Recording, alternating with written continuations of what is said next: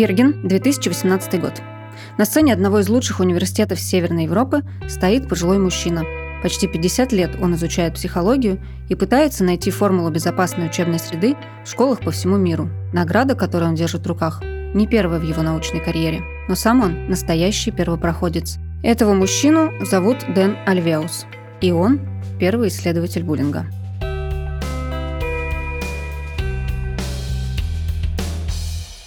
Привет, меня зовут Лена Аверьянова, я журналистка и ведущая подкаста «Анатомия травли». В каждом эпизоде я буду общаться с людьми, которые пережили опыт буллинга, были свидетелями насилия, его авторами, последователями или жертвами. Вместе с экспертами, психологами, социологами, журналистами мы постараемся ответить на вопрос, почему в прогрессивном обществе 21 века феномен буллинга до сих пор существует и возможно ли его искоренить. Мы поговорим не только о детском и подростковом буллинге, но и разберем, как устроена травля во взрослых коллективах. Первый эпизод – теоретический.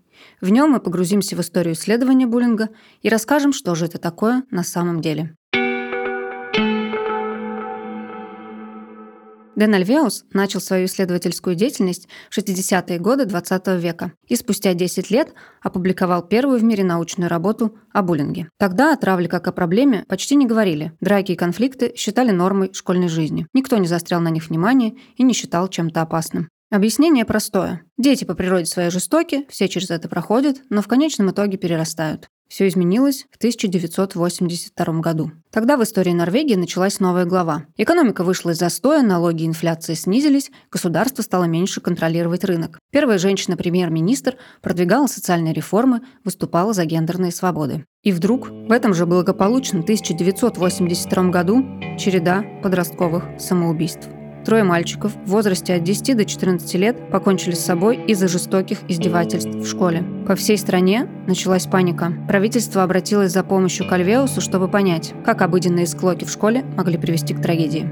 Чтобы начать решать проблему, нужно ее озвучить, назвать вещи своими именами. Знаете, как в фильмах про демонов, чтобы победить силы зла, нужно узнать их имена. Дэн Альвеус стал своеобразным экзорцистом. Именно он дал первое определение буллингу, назвав травлю тем, чем она является по своей сути.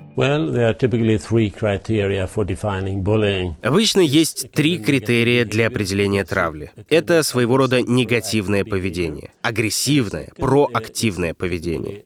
Во-вторых, это, как правило, повторяющийся паттерн поведения. Могут быть и единичные эпизоды, но обычно присутствует какая-то регулярность. И, наконец, возможно, самое важное, существует дисбаланс сил между агрессором или агрессорами и преследуемой жертвой.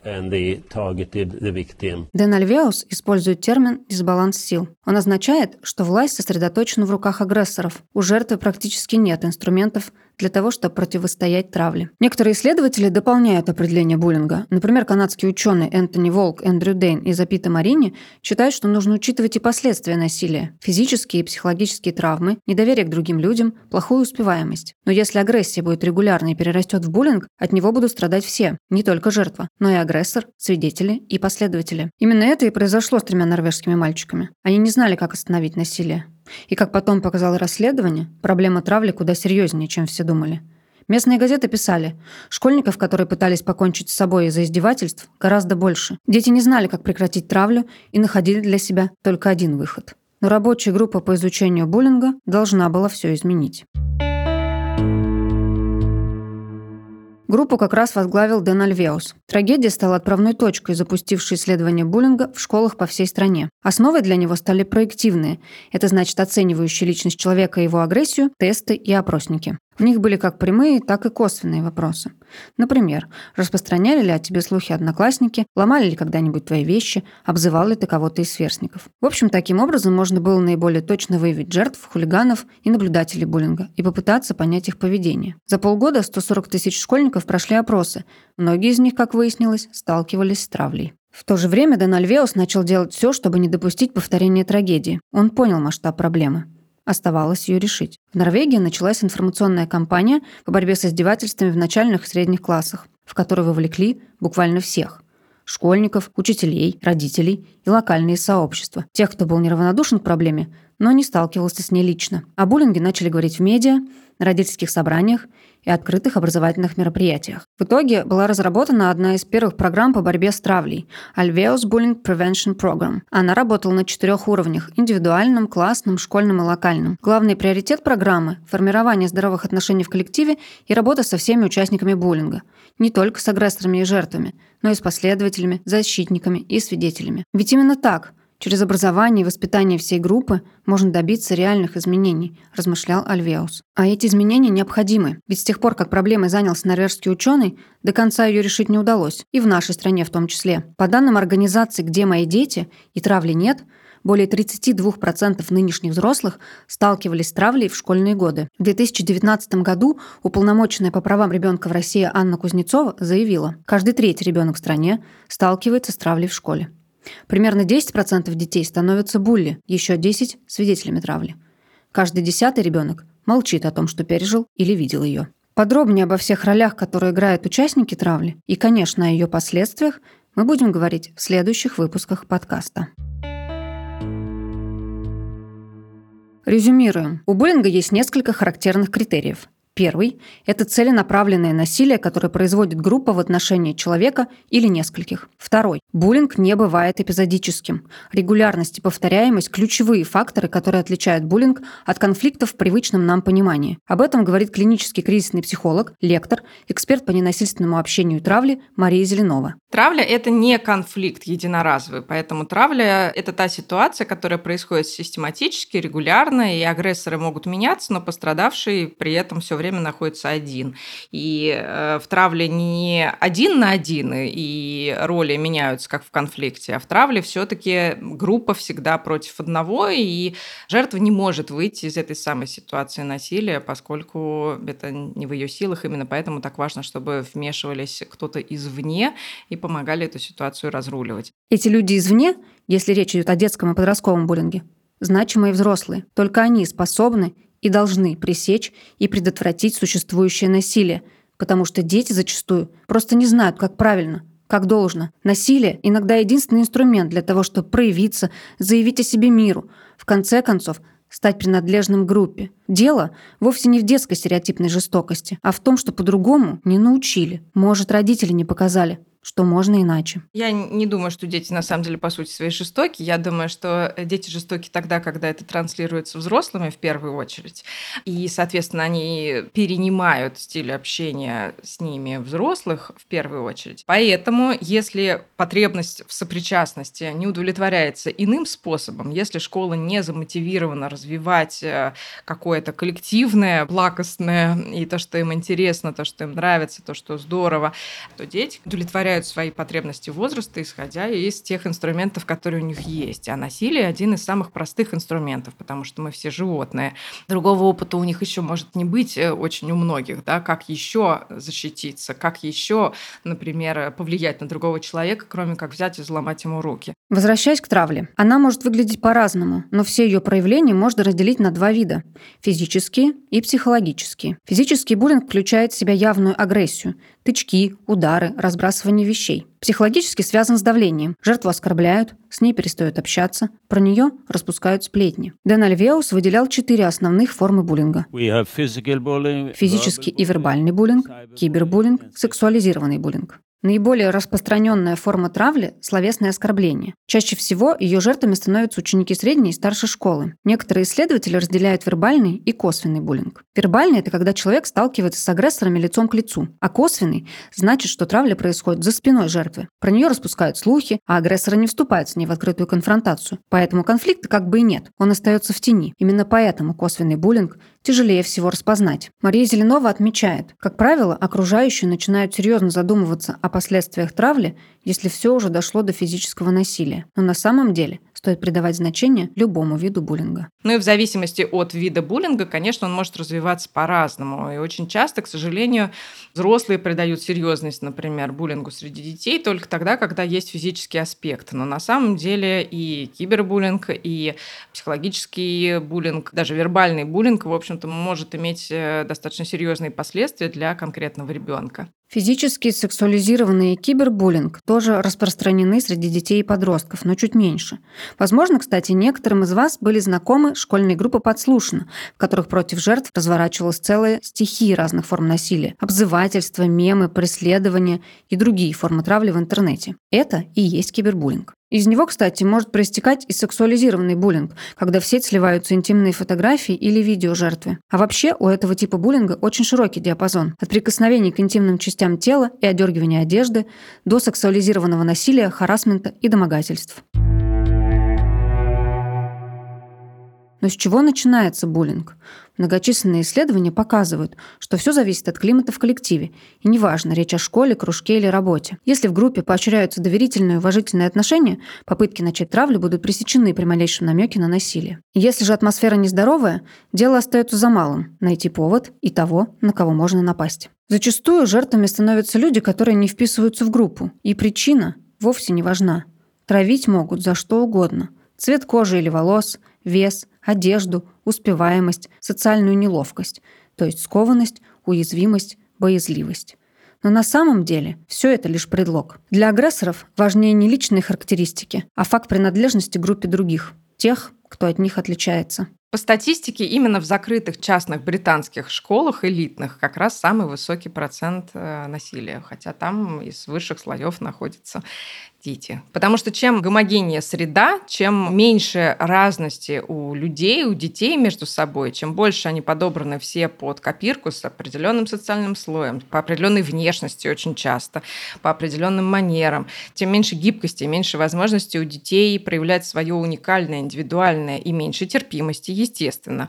Поэтому чуть-чуть мальчик не успеет на физкультуре, чуть-чуть девочка не дотянет до каких-то оценок, чуть-чуть у кого-то будут проблемы из родителей на работе, работе. Это все будет сказываться сразу. Человек выбивается из этой колеи, и естественным образом коллектив на это реагирует. Чем больше разности и толерантности в группе, тем, естественно, меньше риск возникновения буллинга, потому что дети понимают, что вокруг разные дети, они по-разному выглядят, у них разный достаток, они по-разному проявляются. И это все окей. Есть что-то хорошее, есть что-то плохое, это нормально. Нет стремления к тому, чтобы быть идентичными абсолютно всем, одинаковыми. В разговоре с Марией Зеленовой мы так или иначе возвращались к теме школ, классов и школьной травли.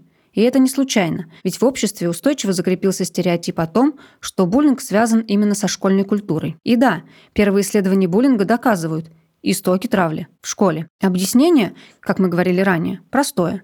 Дети хотят принадлежать группе, а объединение против кого-то и, как следствие, насилие – самый простой и знакомый им шаг к достижению этой цели. А вдобавок, дети редко могут спрогнозировать последствия своих действий, что усиливает жестокость буллинга среди школьников младшего возраста. Именно они чаще всего применяют физическое насилие. Во-первых, естественно, это все-таки возраст и особенности развития, потому что в определенном возрасте для детей принципиально важно быть частью группы. И более того, они вынуждены находиться в определенных группах, если мы говорим про школы, просто по факту того, что мы их туда запихиваем.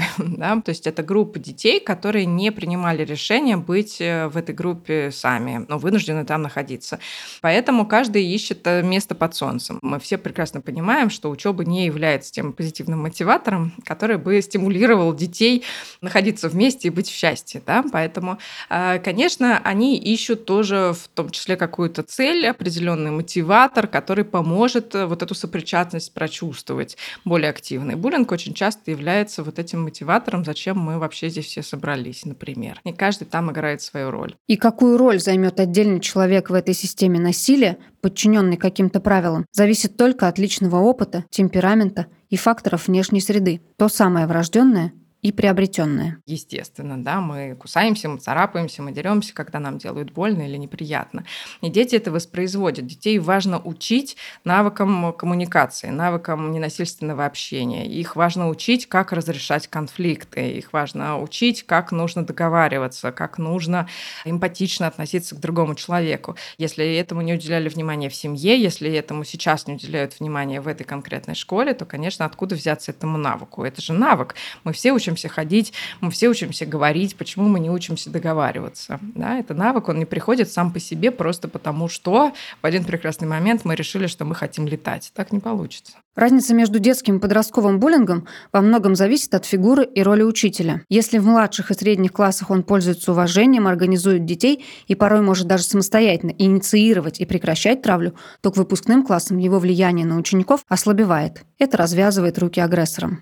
К концу средней школы агрессивность подростков заметно снижается. Они выбирают менее явные формы буллинга, как правило, вербальный и косвенный, или же кибербуллинг. Чуть старше уже этой власти много меньше, и есть больше уже индивидуального, и подростков строится буллинг уже немножечко иначе, исходя из э, своих уже убеждений, кто там хороший, кто плохой, кто крутой, кто не крутой, у кого есть деньги, у кого нет брендовых вещей, ну и так далее. Да, то есть это совсем другая основа уже идет, это уже не перед учителем, это уже против учителя очень часто еще бывает наоборот, да, то есть буллингу может подвергаться ученица, например, которая слишком хорошо учится, не соответствует их представлениям о том, какие должны быть крутые ребята. В любом случае, последствия издевательств могут быть серьезными и оставаться с человеком на всю жизнь, даже когда физические травмы, недоверие к людям и трудности в учебе уйдут. Буллинг касается не только детей.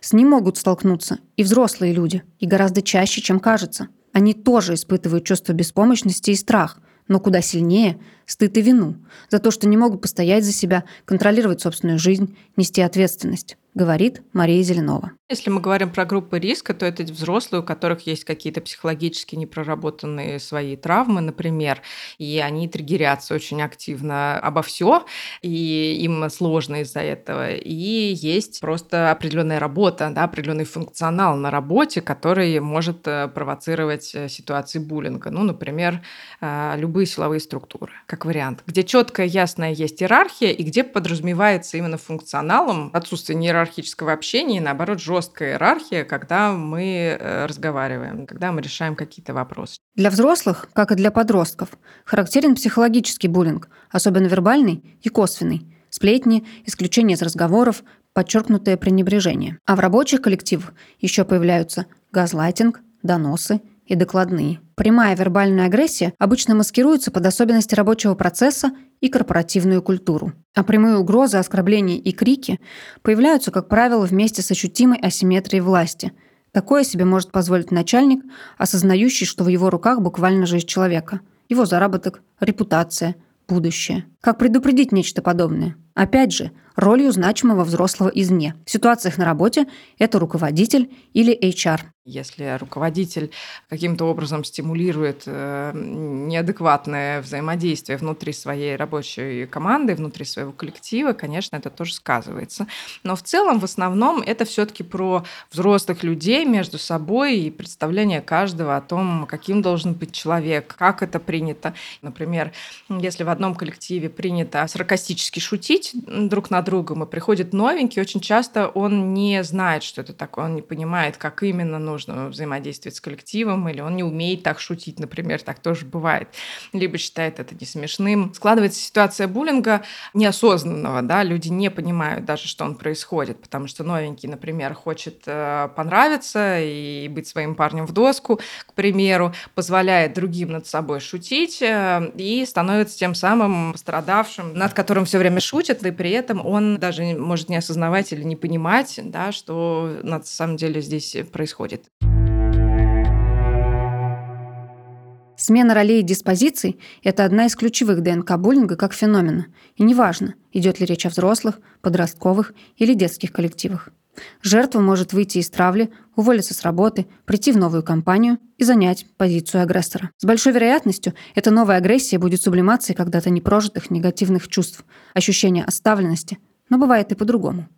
Свита может встать на сторону жертвы, агрессор может потерять авторитет и обратить гнев толпы на себя, защитник может перестать вставать на сторону жертвы и сдаться. Сценариев эскалации травли бесчисленное множество, ровно как и мест, где буллинг возможен. А возможен он везде, где есть люди. В этом проекте у нас нет цели разобраться в конкретных кейсах, найти виноватых и указать на них пальцем. Мы и еще сотни исследователей по всему миру задаемся вопросом, как мы можем сформировать среду и общество, где есть прозрачность и доверие, регламенты поведения и такие практики общения, при которых любые формы вербального и невербального насилия недопустимы. Какое же место буллинг занимает в обществе и что с ним происходит сегодня? С вами была Лена Аверьянова и подкаст «Анатомия травли», который студия Терменвокс сделала специально для хай-фай стриминга «Звук». В следующем выпуске мы рассмотрим буллинг изнутри и познакомимся с первым героем подкаста – агрессором и автором насилия. Первые две серии «Анатомии травли» можно послушать на всех подкаст-площадках в открытом доступе, а продолжение будет выходить в звуке. В начале декабря мы выложим подкаст целиком на всех подкаст-площадках. Мы хотим, чтобы вы услышало как можно больше людей, потому что тема буллинга касается очень многих. Все это мы продублируем и подробно распишем в описании.